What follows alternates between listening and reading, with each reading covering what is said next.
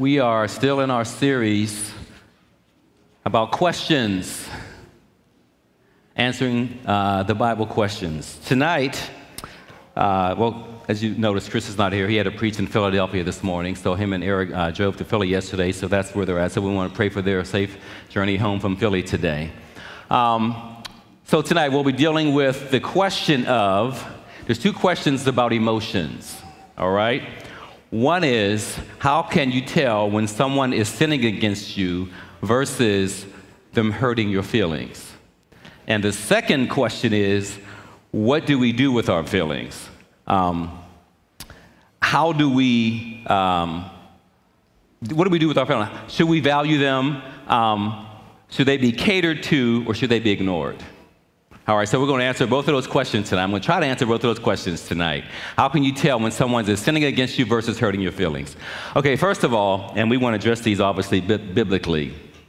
Um, emotions is something that we can all relate to because we all got them, right? So emotions is a very uh, uh, sensitive top- topic sometimes for people because some people are more emotional than others, myself being one of them. Um, and some people are not as emotional as others. But we all have emotions. And the question is, how, what does the Bible say about our emotions? How do we deal with them? When somebody hurts my feelings, my emotions, how do I deal with that? How do I know if they're just um, sinning against me or, or hurting my feelings or both? And I would, I would say, to answer that question, how can you tell when someone is sinning against you or hurting their feelings? It could be both. If they're sinning against you, um, they're, they're, they'd probably be hurting your feelings. And if they're hurting your feelings, they're sinning against you. So I would think both is happening. Now, um, usually when someone is hurting, uh, when, somebody is sitting against us, a lot of times it's something physically they've done to us, maybe. Um, but when our feelings get hurt, it's usually because of something somebody said a lot of times. And so, um, and the person didn't really uh, clarify whether they were talking about hurt, hurt, feelings being hurt by something done or something said. Um, so the question is kind of leaves it open. So I just want to deal mainly with how we speak to one another. Because um, what we say, the Bible talks a lot about our speech and how we are to speak to each other and address each other. So um, I want to answer the first question How do I know when someone is sinning against me for, versus someone hurting my feelings? And I, and I will say, like I said, it could be both. Um, uh, I want to talk about what sin is, first of all. The word sin is, is in the Greek, and it means an offense or to do, wrong, or to do wrong to violate God's law or standard of holiness. So it's an offense or a wrong that's done to you, whether it's done physically or verbally by some, some, somebody saying something to you, to a lot of times intentionally hurt your feelings. Because sometimes people will say things because they know it will hurt you, and that's definitely a sin. When they, know, when they say something because they're intentionally trying to hurt you. And a lot of times, people that do that are people that are closest to you because they know you and they know what buttons to push and that will, you know, hurt your feelings, um, particularly when you're married to that person. Amen. Amen. Married folk. Amen. they know what buttons to push. You know, and sometimes they'll push those buttons on purpose to hurt your feelings, and that is a sin against you. So I want to talk about so sin. First of all, if they've done this, if they if they've offended you, if they if they've done a wrong, if they violated God's standard of holiness in what they've done, they've sinned against you. And if they said something intentionally to hurt you, they've sinned against you. Now, at the same time, we can say things to people unintent without and hurt them unintentionally. I say that can happen. And now, if that happens, and the person, well, we'll get into, I'm getting ahead of myself. Okay, all right. Now, so sin. If they sin against you in either way, and they, they've, if they've done that, if they've offended you and violated God's standard, they've sinned against you. Now, let's look at what the Bible says about our speech and how we are to address one another. In the book of Proverbs, chapter 25, verse 11, it says this A word spoken at the right time is like gold apples in a silver setting a wise correction to a receptive ear is like a gold ring or an ornament of gold. Now, this is, this is an image of beauty. You know, a word spoken at the right time is like golden apples in a silver setting. It's, a, it's an image of beauty. When somebody says something to you that you needed to hear at that time, that's a good thing. It's pleasant to the ear. A wise correction to a receptive ear is like a gold ring or an ornament of gold. It says, a wise correction. You can correct somebody, but use wisdom when you do it. A wise correction to a receptive ear, our ear that's ready to hear it. Okay? Because sometimes correction and truth is hard to hear. And I say this all the time, but the truth is offensive to people that are not ready to hear it. When you don't want to hear the truth, it can be offensive. It's still the truth, and you still need to hear it.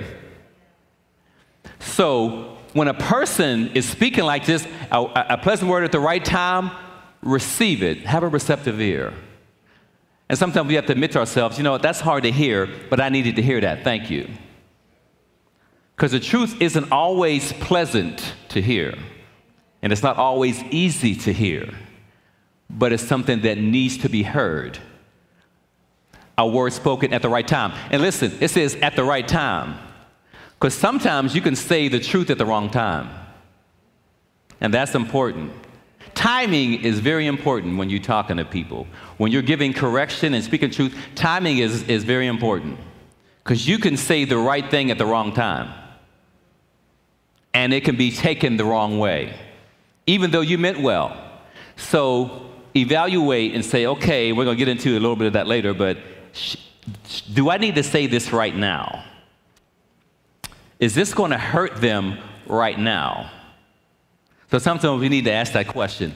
So a word spoken at the right time is like golden ap- gold apples in a silver setting. A wise correction to a receptive ear is like a gold ring or an ornament of gold. Now, if someone does this, they're not sinning against you. They're not sinning against you. If, if, if it's done in this setting, in this context, it's not sin against you. Proverbs 15 A person takes joy in giving an answer, and a timely word, how good that is a timely word. Notice the, how he puts that. Person takes joy in giving an answer, and a timely word, how good that is. Again, timing. Say the right thing at the right time. A timely word. Now, um, well chosen words bring healing to a person. Well chosen words can bring healing to a person. Words of correction can improve the individual. And that's why you want to say it. You want to give, you want to say stuff to them that's going to improve them, help them be a better Christian. And a person didn't say whether the offense was from a, a fellow Christian or a non-believer. They didn't specify that either. Now, I will say that, and we're going to get into the Bible talks about how we ought to deal with each other as believers. Now, when it comes to a non-believer, how is that, how are you going to handle that? And I would say it may not necessarily be different, but you might want to expect a different response from a non-believer. Don't expect them to respond the way the Bible says that we are to respond as believers. They may not. Now, you will still need to address them as a believer. And we'll look at, we'll get into a little bit of that in a minute. But don't expect a godly response or a response that may make you feel a little bit better from a person who is not a Christian. Okay, now, Luke chapter 17 Oh, first of all, Colossians chapter 4. Speech again. Let your speech always be gracious. Did you hear that? When we talk to each other, we ought to use grace. Our speech ought to be gracious when we talk to one another. Doesn't mean that sometimes you don't need to be firm. Doesn't mean that you don't need to um, tell the truth, but be gracious when you do it. It says, seasoned with salt, so that you may know how you should answer each person wisdom again. It says, let your speech always be gracious. The Bible says in, in, in Proverbs 15, uh, uh, a soft answer turns away wrath, but a harsh word stirs up strife. I love that verse. It says, a soft answer turns away wrath. In other words, how you step to somebody is going to determine the response you're going to get. It says, a soft answer turns away wrath. When you're gracious with your words, even if the person is angry, the person you're, you're addressing is very angry, maybe at you or at the situation, let's say. But it says, a soft answer will turn that anger away, turns away wrath. But if you step to them harshly, without any grace, it says, but a harsh word stirs up strife. That's going to make them even more angry, even if you're right. How you speak to somebody, say, listen, you don't want nobody coming to you wrong, stepping to you wrong, even if they're right. We say, don't, don't come at me like that. Don't step to me like that. Even if they're right. You know, I'm a grown man. Don't talk to me like that. You know, that's, that's our attitude. You know what I'm saying? You know, so how we address each other matters. A soft answer turns away wrath, but a harsh word will stir up that strife that's already there. Gracious. Let your speech always be gracious. Seasoned with salt. What does salt do? You know, some things, you know, you put salt on food, it, it changes everything. It, it enhances the flavor, right? You try to eat some food without salt, it's horrible. Try to eat potatoes to me without salt, is horrible. Try to eat eggs without salt, I don't want that. I want my food seasoned. Listen, thank y'all. Y'all cooks, y'all know. Season that chicken, right? Season with salt and accent and, you know, all that good stuff. so that you may know how you should answer a person. Okay, how, okay, I need to tell her this. Okay, how do I need to address her? All right. And sometimes you need to know the personality of the person too. Okay, I know, I know her personality. I need to step to her right. You know, you know your wife, you know your husband, you know your kids. And your kids, and the kids are different. Everybody thought you can't dress all of them the same. They're all different. You know, this one I need to dress like this. This one I need to dress like that. This one I need to, you know what I'm saying? Even punishment. This one I need to punish this way. This one I need to punish this way because they're all different. You know, when I was growing up, you know, I was, my brother, my brother Anthony had a mouth on him. Always had to have the last word. So he would get popped in his mouth all the time because he didn't know how to shut up. So my mother had to, had to address him differently than, he, than, he, than she did with me. You could just say something to me, I start crying. but my brother, he had to. Anyway, that's a whole other story. But anyway, you get my point. Okay, all right. Luke chapter 17 says this. This is Jesus talking. He said to his disciples, Offenses will certainly come. He said, Listen, you're going to get offended. He says, But woe to the one through whom they come. It will be better for him if a millstone were hung around his neck and he were thrown into the sea than for him to cause one of these little ones to stumble, talking about children. Be on your guard. If your brother sins, so he's talking about fellow believer. He says, if your brother sins, rebuke him. What does that mean? Warn him, reprimand him, admonish him. And if he sins against you, if he, if he, if he brother sins, rebuke him. And if he repents, forgive him. Chris talked about this a couple weeks ago. Forgive him. We're going to talk about forgiveness in a minute. If he repents, forgive him. And if he sins against you seven times in a day and comes back to you seven times saying, I repent, you must forgive him. Wow. That's hard. if he repents, see, the, see, that's the condition. See, repentance is, is to restore the relationship. He says, if your brother sins, rebuke him, correct him. If he repents, forgive him. See, he has to repent. You don't just ignore it. See, uh, the relationship ain't going to be restored if you don't repent and acknowledge you're wrong against me. Right? Ain't no relationship restored if you don't repent. All right? Okay. Forgive him. And if he sins against you seven times in a day and comes back to you seven times saying, I repent, you must forgive him. All right?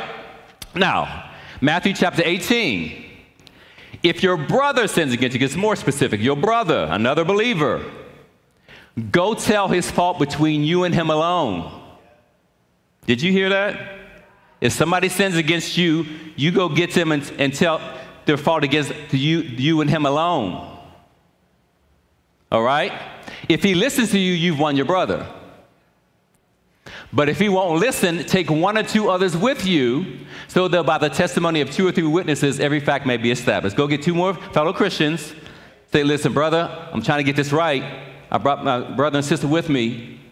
We need to get this straight. You sinned against me. What you gonna do about that?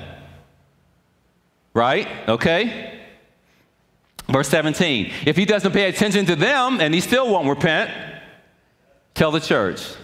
Bring him right up here in front and say, This brother has sinned against and won't repent. Let's, he said, Take him before the church. I've never seen this done. I've been saved for 30 plus years. I ain't never seen this done. Take him before the church and say, Listen, the, the point is to get them to repent, to restoration. That's always the goal restoration. If he doesn't pay attention to them, tell the church. If he doesn't pay attention even to the church, let him be like a Gentile and a tax collector to you, like somebody who ain't even saved. Treat him like that. Treat him like your unsaved friends and family members. Truly, I tell you, whatever you bind on earth will have been bound in heaven, and whatever you loose on earth will have been loosed in heaven. What does that mean? What's that talking about? I ain't talking about the devil, okay? It's talking about the church has the authority to declare the terms under which God forgives or refuses to forgive sins of wayward disciples. God has given the church the authority to do that.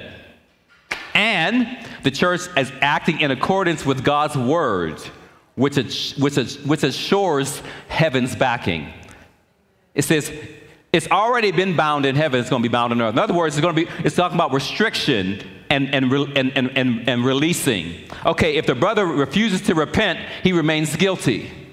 And God says he remains guilty. But if he repents, God releases them from that guilt. And the church has the authority to declare, You've been released from that guilt, brother. You've been released from that guilt, sister. Or you're still guilty, brother. You're still guilty, sister, until you repent. The church has the authority to do that. That's what this is talking about. And heaven agrees and will back it up. God says, I agree with you, church. Because God does it first. He says, I, whatever has been, I'm going to do it first. And then the church follows my lead. We do it in accordance with God's word, not our opinions, right?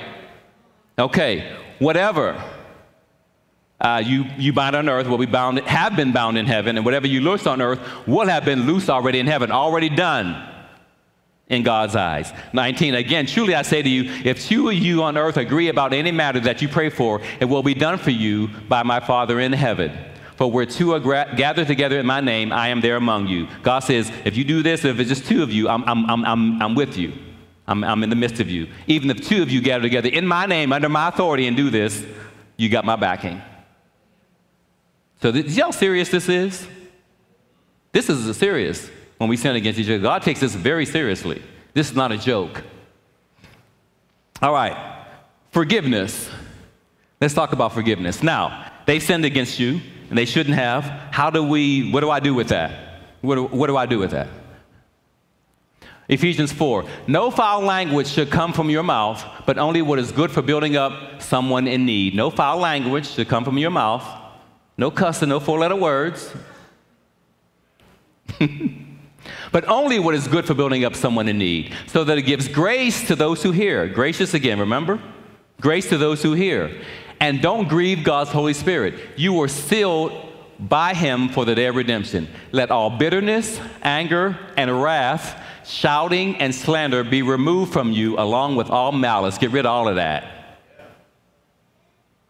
And be kind and compassionate to one another. Here it is forgiving one another just as God also forgave you in Christ. Forgive this brother or this sister. They don't get off the hook. We talk about that. They don't get off the hook, but you release. Forgive means to cancel the debt that's owed to you. Cancel the debt. Forgive them. Let it go. Doesn't mean that you go talk to them until they repent. Ain't no restoration. Doesn't mean you have to talk to them, but you forgive them. Release them. Cancel the debt. All right? That's not, I'm not saying that's going to be easy. You say, okay, God, we're going to get into this in a little bit. God, help me to release this debt. Help me to forgive, because your emotions are all, are all in this. Your feelings were hurt. They sinned against you, right? Your emotions are involved. Colossians, therefore, as God's chosen ones, holy and dearly loved, put on compassion, kindness, humility, gentleness, and patience. All of this stuff is hard to do. Humility. When somebody sins against me, I still need to be humble. They ain't humble. But we ain't talking about them, We're talking about you. gentleness and patience, bearing with one another, and forgiving one another if anyone has a grievance against another. Just as the Lord has also forgiven you. See, he keeps going back to that. Remember that you were forgiven by God from all your stuff. We forget that sometimes. God forgave you of stuff worse than what they've done to you. Like I said, we're not partying them. That's not, we're not partying them. But I got to understand, I was forgiven. My debt was canceled. Jesus canceled my debt, nailed it to the cross. I need to cancel yours. With tears staring down my, rolling down my face.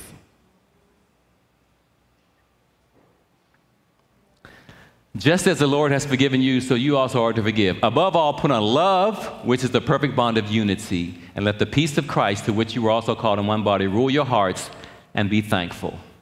God, in the midst of this hurt, I thank you for your forgiveness for me. They've sinned against me, God, but I thank you that you've forgiven me, so therefore, I choose to forgive them.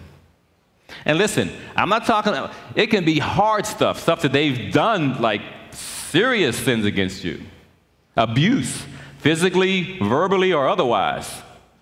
But you got to let it go. Don't forget. Didn't say forget. You know, here in the word forgive and forget. That ain't not in the Bible. You ain't gonna forget that. How you gonna forget that? But you cancel the debt. And that may take time. Forgiveness doesn't happen overnight either, all the time. Now, you shouldn't hold on to it forever, but it doesn't happen overnight. It takes time.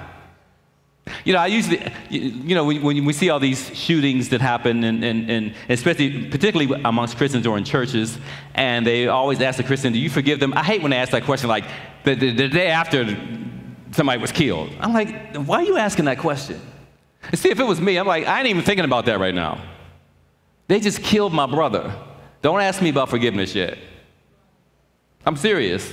Now, I know I do, but don't ask me that. That's just, that's just me. I may, I, pray for me. Pray for me. pray for me. All right. Um, Proverbs 19, verse 11. A person's insight gives him patience, and listen, and his virtue is to overlook an offense. Ooh, amen. Ooh, overlook.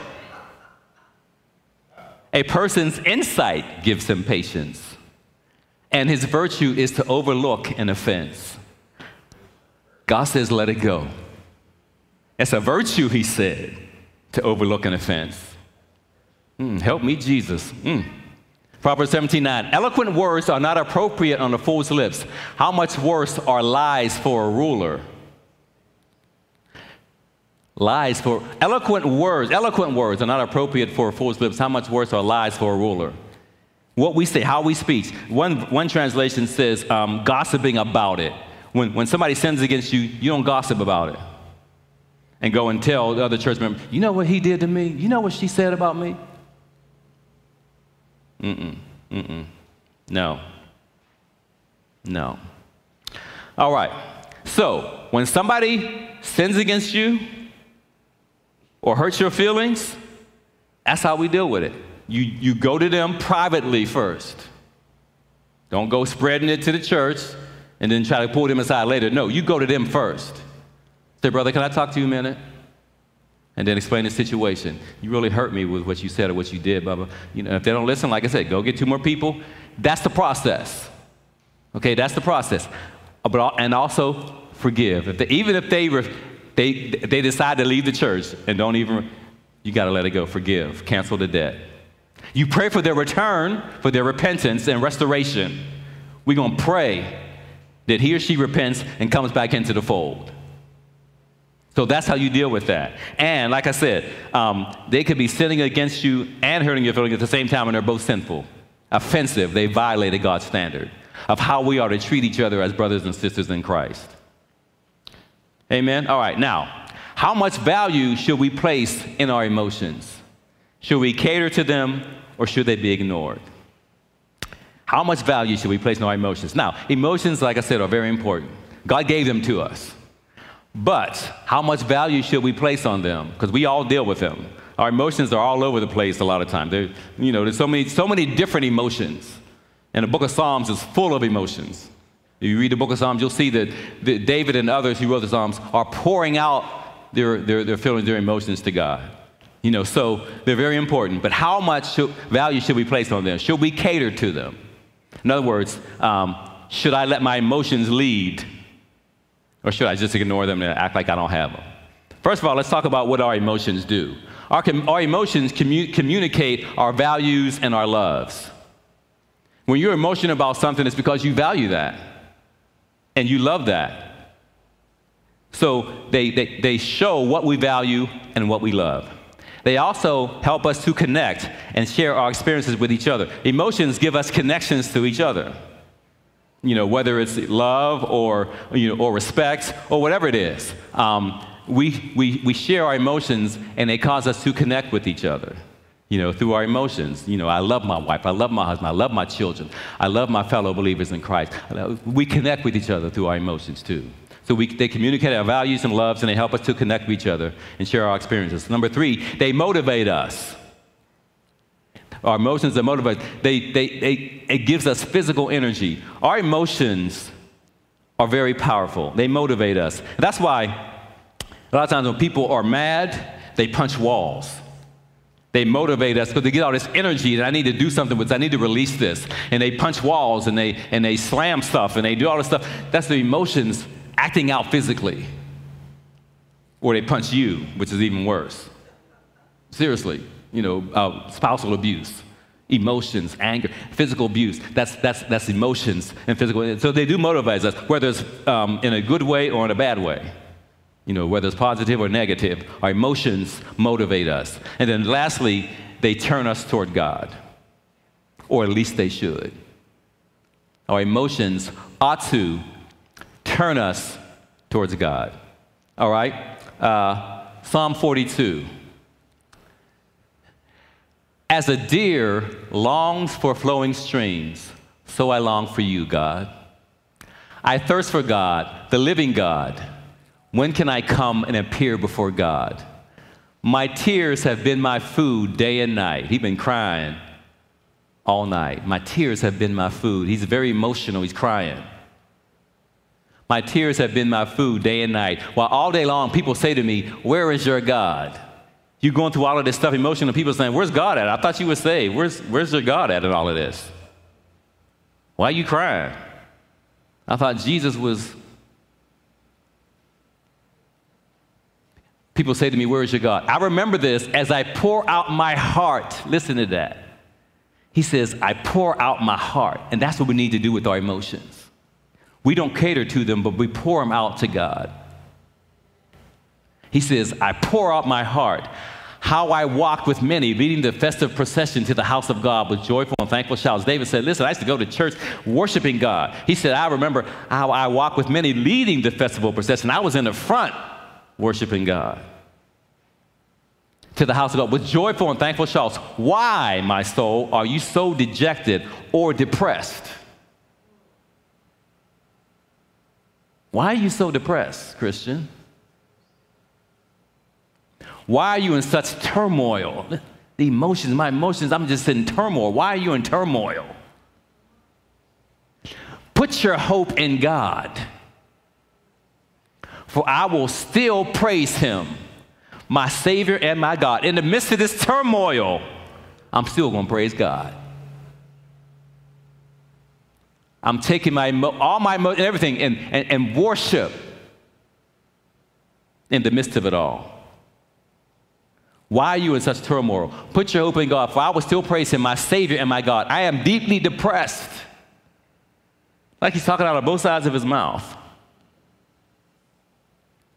Therefore, I remember you from the land of Jordan and the peaks of Hermon from Mount, Mount Seir. He said, I am deeply depressed. He said, depressed. Deep calls to deep in the roar of your waterfalls. All your breakers and your billows have swept over me. He's using symbolism to, to, to, describe what he's feeling, what he's going through. The Lord will send his faithful love by day. His song will be with me in the night. See, a lot of times we go through this stuff at nighttime. Our emotions, you know, seem to perk up at night in the bed, you know. He said, but in the, in the nighttime, his song will be with me in the night, a prayer to the God of my life. I'm praying in the middle of the night. with all these emotions. I'm praying. That's what I'm doing with this emotional turmoil. I'm taking it to God. My emotions are turning me to God. I will say to God, my rock, why have you forgotten me? You ever ask that question, God, what's going on? Where are you at? I've been praying about this for a year and a half, God. Come on. That's real. Why have you forgotten me? Why must I go about in sorrow because of the enemy's oppression? Whew, why do I got to be so sad? Lord, these, Lord, these folks, my coworkers are driving me. Lord, you know what they're doing to me. They're oppressing me. He's praying, taking his emotional state to God. Why have you forgotten me? Sometimes you feel like God has forgotten you. Why must I go about in sorrow because of the enemy's oppression? My adversaries taunt me as if crushing my bones, while all day long they say to me, Where's your God, dude? And you asking the same question, you just don't tell them that. God, that's a good question. God, where you at? Why, my soul, are you so dejected? Why are you in such turmoil? Then he says, Put your hope in God. He's talking to himself. Sometimes you got to talk to yourself. You got to talk to yourself. Listen, listen, boy, what's wrong with Eddie? Listen. Your God is the God of the universe. Believe that, trust that. Put your hope in God, Eddie.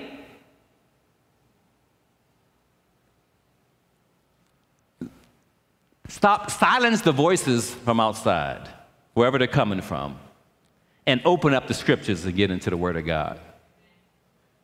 That's the voice you want to hear. In my emotional, downcast state, Psalm 42 put your hope in God. Tears dripping on the page.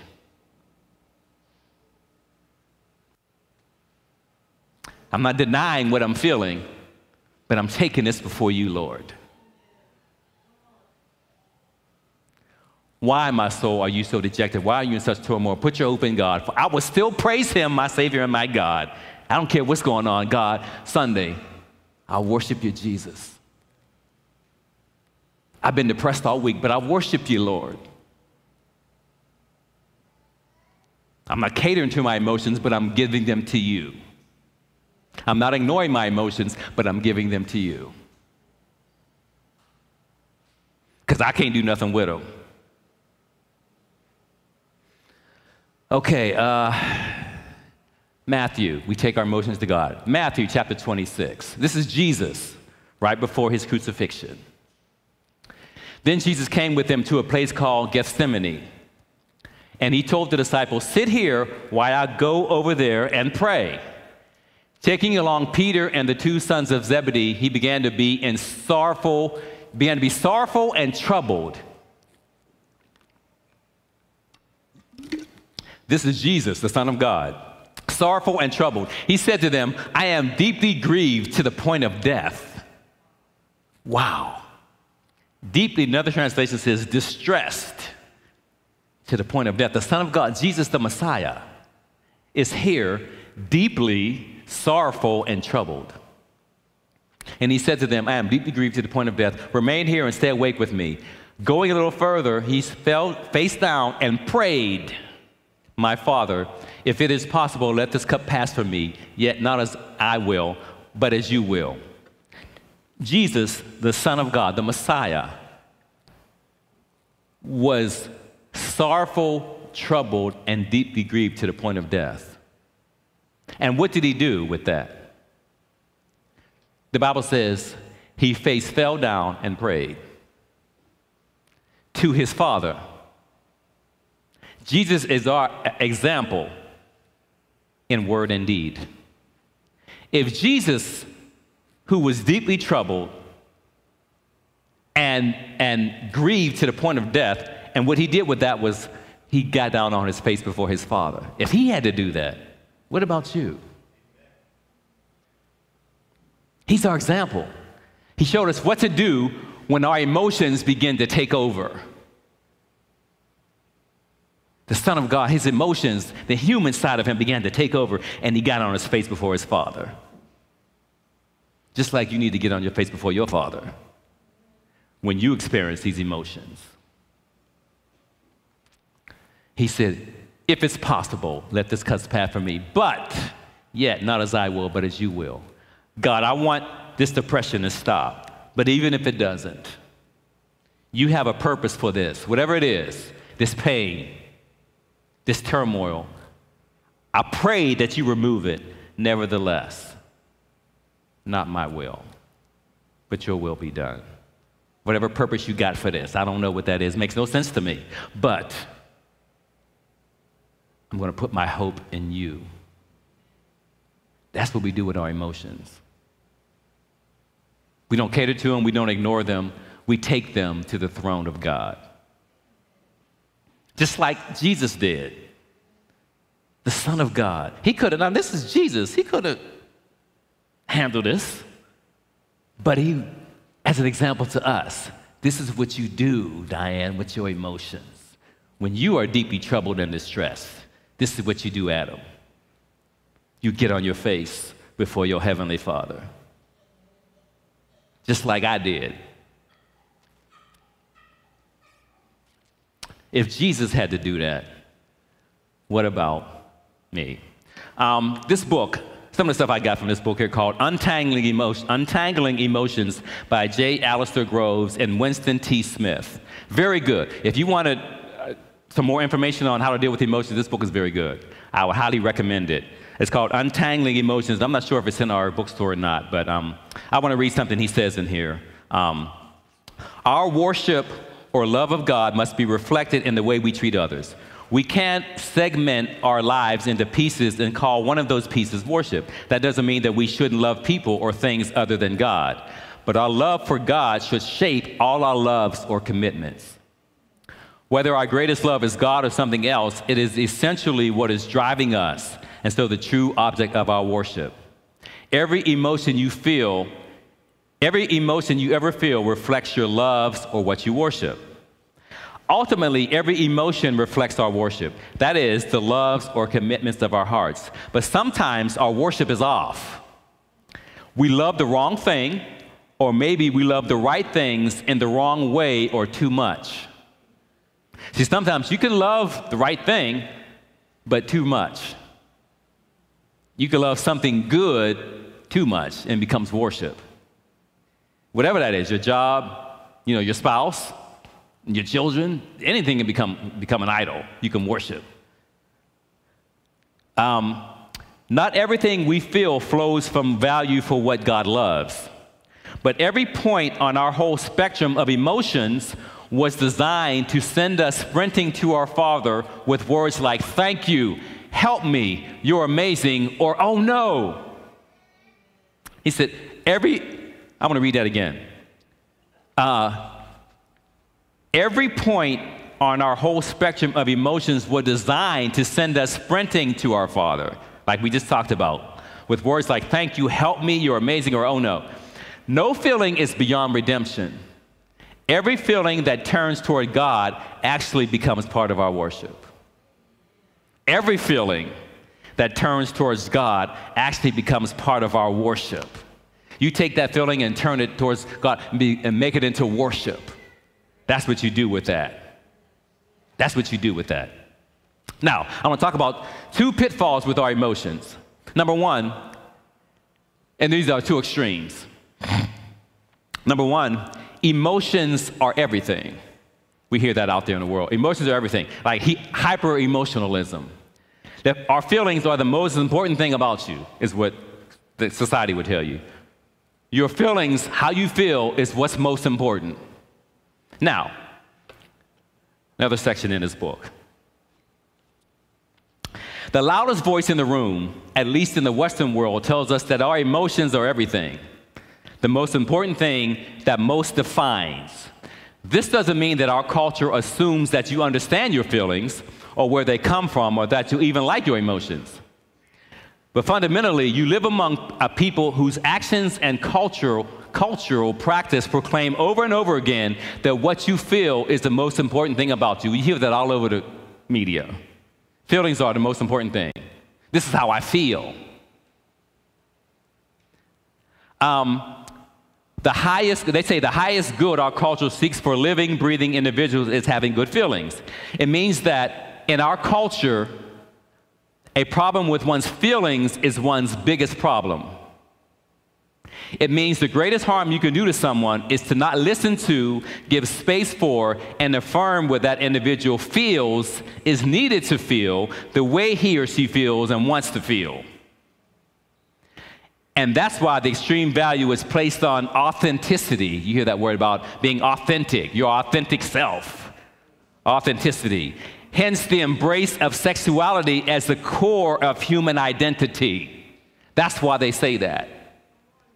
Sexuality, embrace, hence, um, the embrace of sexuality as the core of your identity. What you feel sexually is who you really are. That's what they tell you. That is not biblical or true. All right? But that's the culture. That's why you got to be your authentic self. Be true to yourself. It sounds good, but it's a lie. Your, how you feel doesn't determine who you are. That's just how you feel. Your identity is not in your feelings. Feelings are important. They're, listen, feelings are important. God gave them to us, but they are to be the caboose, not the engine. They are not to drive. The caboose is at the end of the train. You consider your feelings, but they are not the final arbitrator of truth, is what I'm telling you. They are to be considered, but they don't determine what's true. But our culture says your feelings determine what's true. Whether it's emotional, sexual, or any other way, that's what's real. No. That's not an identity, that's a feeling. Um,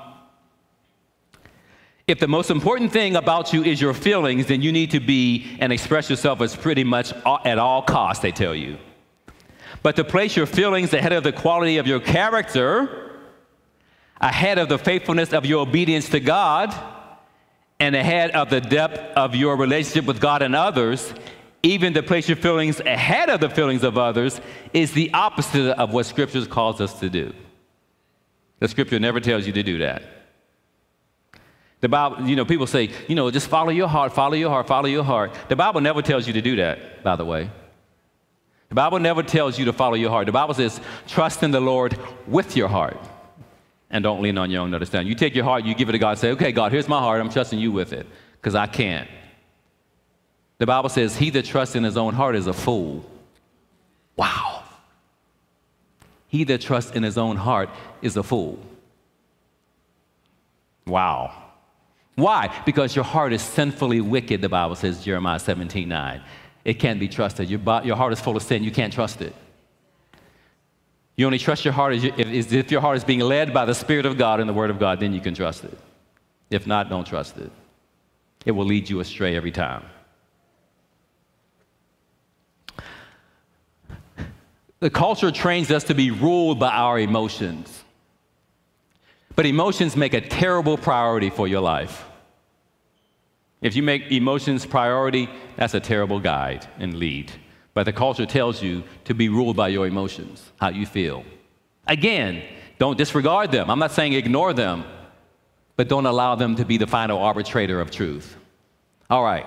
And, and listen, the church has an unhealthy, unhealthy emotionalism too. This ain't just in the world. The church has one too.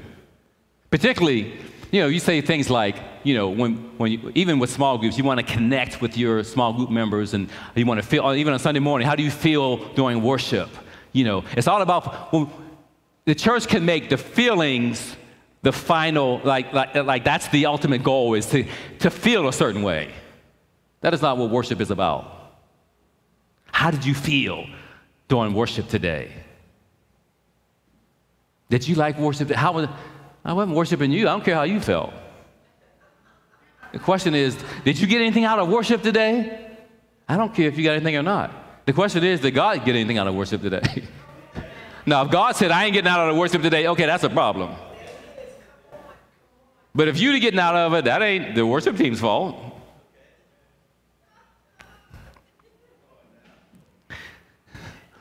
Worship ain't about you or me.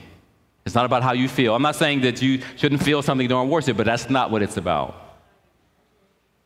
And the church can be just like the world. It's just about feelings. Did you connect with somebody? How did you feel during?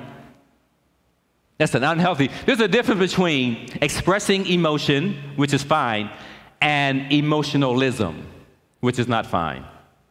Emotionalism makes emotions the final goal, how you feel. And I've been in church, I think we've all been in churches, and I'll say this usually Pentecostal churches put a lot of emphasis on emotion. And I've been in services where it's been both. I've seen where we've expressed emotion and it's been God, it's been the Holy Spirit moving. And I've been in churches where it was all emotionalism and it had, had nothing to do with the Spirit of God. It was just people trying to conjure up the Spirit of God again. You know what I'm saying? Through their emotions. I've been in both. I come from a Pentecostal background, so I know what I'm talking about. There's no, nothing wrong with having emotion. Listen, Jesus died for your sins. How dare you not get emotional about that? But there's a difference between that and everything is about emotion and how I feel. And no, no. All right, okay. Um, now, the second extreme is emotions are nothing. The stoicism where you just grin and bear it, you know, you, you know, and usually, I'm gonna get in trouble again. it's usually the, um, the more uh, maybe a reformed Calvinistic type that you know you kind of ignore your emotions. You know, you know you can't you can't be emotional. That's you know feelings are not to be trusted. You can't trust your feelings. You know, go, you know you got to trust God's sovereignty and allowing this type. You can't get emotional about this. This is God's sovereignty at work. you don't have enough faith. That's your problem.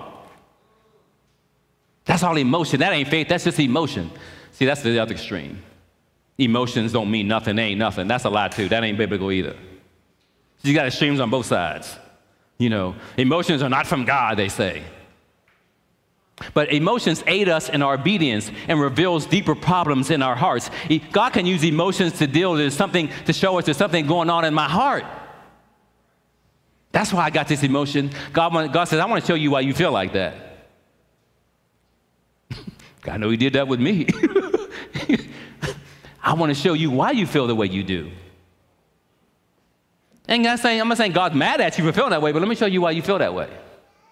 Sometimes you say, God, why do I feel this way? All right, now, engaging our emotions. Our emotions are designed to force us to engage God. First of all, we want to identify our emotions. Describe what you feel. When you're feeling a certain way, describe what you feel. And listen, and it's, it's okay if it's not identifiable. You might say, uh, you know, I really don't know how I feel right now, how I feel about this. And that's okay. But you want to identify your emotions. Next, you want to examine your emotions. Uh, your emotions are always telling you something about what you value and what you care about and what you love. Your emotions are always telling you something about what you value, what you care about, and what you love. They're always telling you something about your relationships. Always. So, identify them, examine them. Let me see what's going on with me. Evaluate them, the good and the bad. And you're going to always have good and bad emotions. Going to always have both. And it could be that there's something wrong in your heart. And that's why you feel that way. And God wants to show you that. God wants to, I want, God wants to say, I want to show you what's going on in your heart. That's why I allow this emotion, because I'm going to show you there's something wrong in your heart in this, and you need to repent, you need to change. And that's a good thing. That's a good thing. And then lastly, we want to act. We want to embrace the good and resist the bad. Okay, some of the feelings may be good. Okay, it's good that I feel like this. That's a good feeling. And then resist the bad. Okay, this part ain't so good though. I really need to reject that part. You know, and you're gonna always, you're gonna feel both sometimes, good and bad. Embrace the good, reject the bad. Repent of it if you need to. God, I'm, I'm sorry I feel like this. I really don't want to feel this way about that. You know, help me to, to forgive. Help me to release that, to let that go. All right, a few more scriptures and I'm done. All right, Psalm 68. Trust in him at all times, you people. Pour out your hearts before him. God is our refuge. He says, trust him at all times. Pour out your heart again. Listen, Listen, I, I, I've been in situations where I've cried, I've poured out my heart before God on the living room floor, in my bedroom in the middle of the night. I've listened, I've been on the floor with a box of Kleenex over here, and when I got done, the whole box was gone. I used every Kleenex in the box because I was pouring out my heart before God. Now, when I got done, I felt so much better. The problem was still there, but I felt so much better because I poured out my heart, my emotion. I gave it to God. He says, pour out your heart before God. Doesn't mean that you can't talk to other people about it. Counseling is good, talking to other Christians, that's good. But sometimes, listen, sometimes it's just you and Jesus in your living room. Amen? It's just you and God, and you pouring out your heart before Him. Not catering to your emotions, not ignoring them, but pouring your heart out before God. Psalm 71 Be a rock of refuge for me where I can always go. He said, God, be a rock of refuge. I, I want to always be able to come to you, God. Give the command to save me, for you are my rock and my fortress. He keeps saying who God is. God, you are my rock and my fortress. It's all about you, Jesus. Even with my emotions, you are my rock and my fortress. You are stable. I'm not, but you are. I'm so unstable, especially when my emotions are all over the place. I'm so unstable, but God, I need you to be my rock right now. Lead me to the rock that is higher than I in Psalm 61 that we read earlier. He's my rock, He's my fortress. Hebrews 4, very familiar scripture. For we do not have a high priest who is unable to sympathize with our weaknesses but one who has been tempted in every way as we are, yet without sin. Jesus understands our emotions. He said, he can, he's, he's not unable to sympathize with our weaknesses when I get emotional and anxious and all that kind of stuff. He says, but he was tempted in every way like we are, yet without sin. Therefore, let us approach the throne of grace with boldness so that we may receive mercy and find grace to help us in time of need. Because of that, I can go to God, to the throne of God with all my emotions and say, Here I am, God, and pour my heart out. You understand, Jesus. You are human like me. You understand my humanness, my emotional state. You understand. You were human at one time, Jesus. And last verse 1 Peter 5 7, very familiar scripture. Humble yourselves, therefore, under the mighty hand of God, so that he may exalt you at the proper time. Verse 7, casting all your cares on him because he cares about you. He says, first of all, humble yourselves, therefore, humble yourselves again under the mighty hand of God, so that he may exalt you at the proper time, casting all your cares on him, all your anxieties, all your emotions. Why? Because he cares about you. And because He cares, I'm going to pour my heart out before Him. I give Him my emotions. I don't cater to them, I don't ignore them, but I give them to Him because He cares about it. And I know, Lord, I know you're going to do with them what needs to be done. We got to trust God with all of us. Trust Him with my emotions. When people hurt my feelings, God, I'm going to trust you with this. I want to do something about it, but I'm going to trust you with it. I don't want to cater to these feelings, God. I don't want to ignore them. I want to give them to you. I want to pour my heart out before you, before God. God is the God of our emotions, too. He's the God of our emotions, too. And I'm so glad that the book of Psalms is in the Bible. Get into Psalms. Get in, emotions are all over the book of Psalms. David always poured his, and those who wrote the Psalms poured their hearts out before God. And they were very real. David got very real with God sometimes, like, kill all the bad people, Lord. he would say stuff like that. you know, he, but he always came back to God. Always came back, and that's what we got to do. All right, so now we're going to celebrate communion. We're going to celebrate the God of our emotions. We're going to sing a song, celebrate the God of our emotions, and now we're going to come back and take communion together. All right.